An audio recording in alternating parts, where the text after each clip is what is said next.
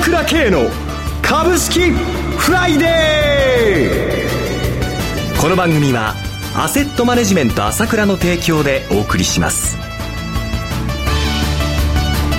皆さんおはようございます。アシスタントの岡本留美子です。朝倉慶の株式フライデー。パーソナリティはアセットマネジメント朝倉代表取締役で経済アナリストの朝倉慶さんです。朝倉さんおはようございます。おはようございます。今朝もよろしくお願いします。よろしくお願いします。そして毎月第3金曜日は個別銘柄スペシャルのゲストとしまして、経済評論家の山本慎さんをお迎えしてお送りします。山本さんおはようございます。はい、おはようございます。よろしくお願いします。よろしくどうぞ。昨日は日経平均株価トピックスともに大幅反落。アジア、ヨーロッパ、そしてアメリカ、ニューヨークダウは225ドル安と大幅続落して、ほぼ世界中が全面安の展開となりました。いかがご覧になっていますか？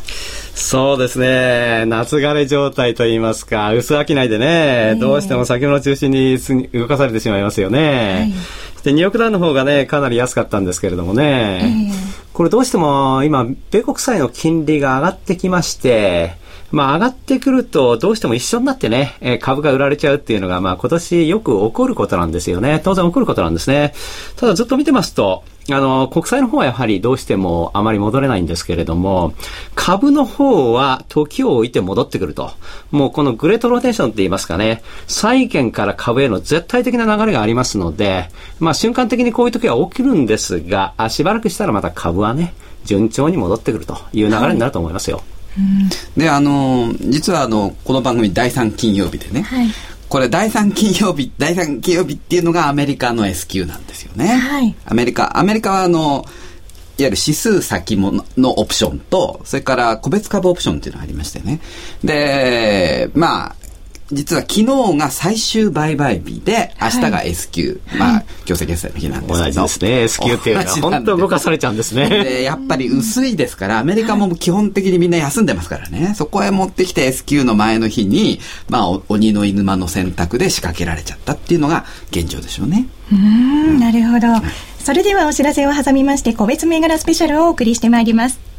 今、朝倉慶が熱い。その鋭い分析力で注目を集める経済予測のプロ、朝倉慶が代表を務めるアセットマネジメント朝倉では、日々の株式情報を無料でリアルタイム配信中。アベノミクスで上昇した株式相場、投資家はここからどう対処すべきか。迷ったら朝倉慶。キーワード朝倉慶で検索を。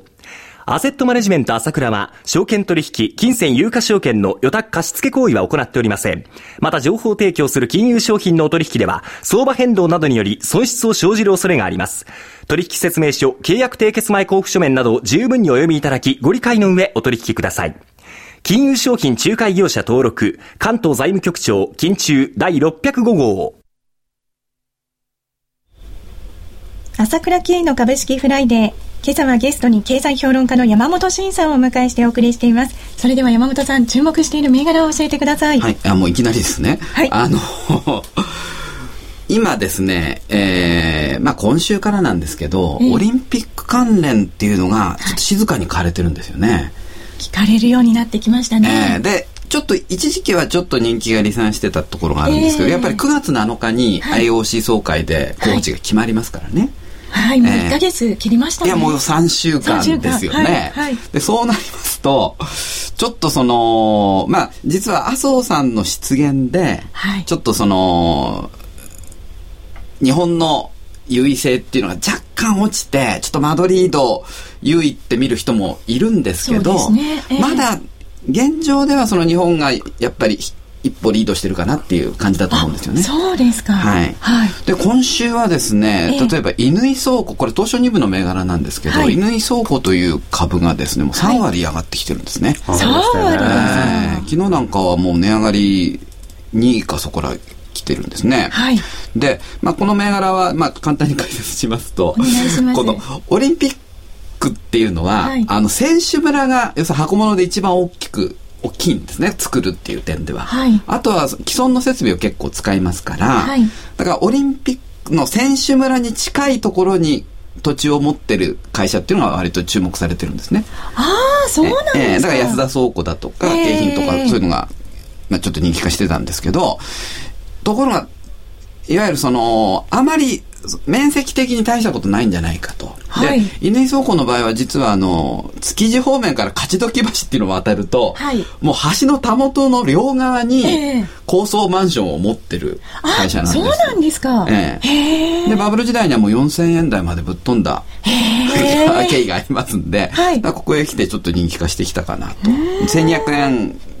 弱ぐらいなんですけどね、はい。えー、そういう経緯があります、はい、それからあともう一つ友江コーポっていうのが人気化してきましてこれは豊洲に、はい、えー、不動産をいくつか持ってる会社でこれもやっぱりバブル時代に大化けした実績があるんですね。えー、でその連想もあるんですけど、まずオリンピック関連、はい、それからあともう一つの切り口として、はい、国家戦略特区っていうのは、実は今週から政府が募集を開始したんですね。あ、今週から開始されたんですか？今週から募集開始で。はい、で、地方自治体と民間企業が政府に提案する形で、でそれを認可するかどうかを9月に決めるんですけどね。はい、で、やっぱり安倍政権の成長戦略のまあ、筆頭に挙げられる国家戦略特区ですから、はい、この空港、まあ、当然あの国家戦略特区は外資を誘致するっていうのがかなりの目的になってますんで、えーはい空港が相当注目される。それからオリンピックでもやっぱり空港関連っていうのはやっぱ絡みますから、はい、で、両方に絡む銘柄として、はい、ちょっと今僕が注目しているのは日本空港ビルディングという。はい。証券コード9706日本空港ビルディング。昨日の終値は1879円でした。はい。これはあの、羽田空港の空港ビルを持ってる会社ですね。はい、これ、えー、まずこれが第一。それから、あと空港施設という会社ですね。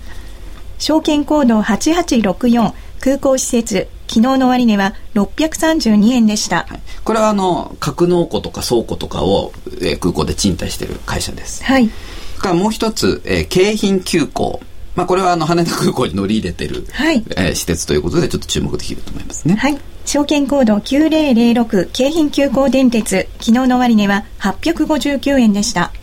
で、その最初の空港ビルディングですけど、これはあの、0、5年、6年に、オーストラリアの投資ファンドに株を買い占められまして、で、これ国会でも問題になったことがありましてね、ちょっと注目度高いと思いますね。はい。それでは CM に続きましても注目銘柄について山本さんにお話を伺います。株式投資に答えがある。株高だからといって必ず設けられる保証はない。だからこそプロの情報が欲しい。そんな時に朝倉慶。経済予測のプロ、朝倉慶の情報は、アセットマネジメント朝倉のウェブサイトで、日々無料でリアルタイム配信中。迷ったら朝倉慶。キーワード、朝倉慶で検索を。アセットマネジメント朝倉は、証券取引、金銭有価証券の予託貸付行為は行っておりません。また、情報提供する金融商品のお取引では、相場変動などにより損失を生じる恐れがあります。取引説明書、契約締結前交付書面などを十分にお読みいただき、ご理解の上、お取引ください。金融商品仲介業者登録、関東財務局長、金中第605号。山本さん、続きまして注目銘柄は何でしょうか？はい。あのー、まあ、今は、まあ、空港関連株、国家戦略特関連株、まあ、絡む銘柄なんですけど、今度は、やっぱり国家、あ戦略特関連っていうことで、はい、まずセコムですね。はい。9735セコム、昨日の終値は5730円でした。これはあのー、いわゆる外資を、はい、えー、香港とかシンガポール、なんかに引けを取らないぐらい誘致しましょうっていうことで、あの東京今建設ラッシュじゃないですか。そうですね。これ日本橋なんか行ってみると、はい、ものすごい高層ビルの建設ラッシュになってるんですけど、はい、一体誰が入るのかっていうことなんですね。で、これはやっぱり大手の不動産各社が、まあ、国家戦略特区で外資をもう大量に誘致しましょうっていう戦略に基づいてやってると思うんですよ。で、法人、一方では法人税を引き下げて、えー、えー、あとはその、外国人が暮らしやすいような街づくりをやりましょうみたいなね。で、えー、そうなるとセコムみたいなこれ警備会社は需要が相当拡大するんじゃないかと。うん、はい、でこれは オリンピック絡みでも、まあ、需要が、えー、特需がありますからね。そうですね、えー、海外からのお客様が増えますと、やっぱり警備のところに注目が集まるんでしょうね。そうですね、はい。えー、これ意外に面白い銘柄だと思いますね。はいからもう一つ、あの、これもさっきの京急と絡むんですけど、京成電鉄ですね。はい。証券コード9009、はい、京成電鉄、ま、昨日の終値は986円でした。これはあの、私鉄ではですね、一株利益が60円台とちょっと突出してまして、なおかつやっぱりその外国人がいっぱい来るということはやっぱりオリエンタルランド、いわゆる傘下にあるオリエンタルランド東京ディズニーランドのね、ねこれも需要増えますし、はいえー、それから要はお客さんの輸送需要も増えますからね、はい、これまあ成田に直通ですから成田が羽田来てますんでね、はい、で今機関投資家もかなりいわゆる電力会社の代替として買ってる公共株としてね。そういう側面もあるんでちょっとあ株価も安定してて面白いんじゃないかなと見てます。はい。であともう一つ、えー、単成者これもですね、実はさっきの、さっきの銘柄群と被ることは被るんですけど、これもオリンピック関連でもあるんですが、これ内装工事の大手で、はい、まあ、えー、あと、えー、博物館だとか美術館の上なんかも委託でやってるんですけどそうですか。これあのやっぱり外資が来ますと、えー、かなりあの工事の受注も増えるんじゃないかなということで、ちょっと注目してます。証券コード9343単成者昨日の終値は716円でした。はいあのー、ちょっと法人税減税の問題でね、はい、これ総理が指示したっていう報道があった後に、えー、昨日否定されちゃってね。昨日も消極的な発言で、その後為替が円高に触れて、株価が下がってきたなんていう背景がありますが、ごたごたしてますけど、はい、やっぱり法人税の引き下げっていうのはもうこれ必須ですんで、はい、アメリカが先月30日にオバマ大統領がね今35%実効税率を、えー、28%に下げますと。それから製造業に関してはさらに3%優遇して25%下げますって言い出しましたんで、これで日本だけが出遅れることはできないんでね。できませんよね。法人税はやっぱり下げるというのは、これはいずれね、あの、どのような形であれ、日本政府はやると思いますよね。そうですね。だから、まあ一度否定はしましたけど、はい、これ指揮者から意見を聞いた後でまた判断するっていうことを言ってますんで、はい、これはやっぱり指揮者に引き下げが引き下げるべきだと言わせてからじゃあやりましょうとそういう流れになってくると思うんですよねだからそんなにここに関してはあの悲観しなくていいと思います、はい、そう思いますねその問題はね。で、法人税が引き下がれば、えー、まあ一株利益が相当実質的に上がりますかね1割2割。株式相場にとっては相当いいんじゃないかなと見てます、はい、さて番組もそろそろ終わりのお時間となってまいりました。今日の注目銘柄をもう一度お伝えしますと、証券コード9706日本空港ビルディング、8864空港施設、9006京浜急行電鉄、9735セコム、9009京成電鉄、9343単成車でした。今朝はゲストに経済評論家の山本慎さん、パーソナリティはアセットマネジメント朝倉代表取締役で経済アナリストの朝倉圭さんをお迎えしました。お二方ともどうもありがとうございました。私、朝倉慶が代表を務めますアセットマネジメント朝倉では SBI 証券の口座開設業務を行っております。週2回無料で銘柄情報をお届けするサービスもありますので、どうぞホームページにお越しになってください。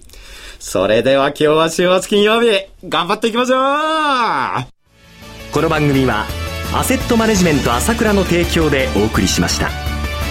最終的な投資判断は皆様ご自身でなさってください。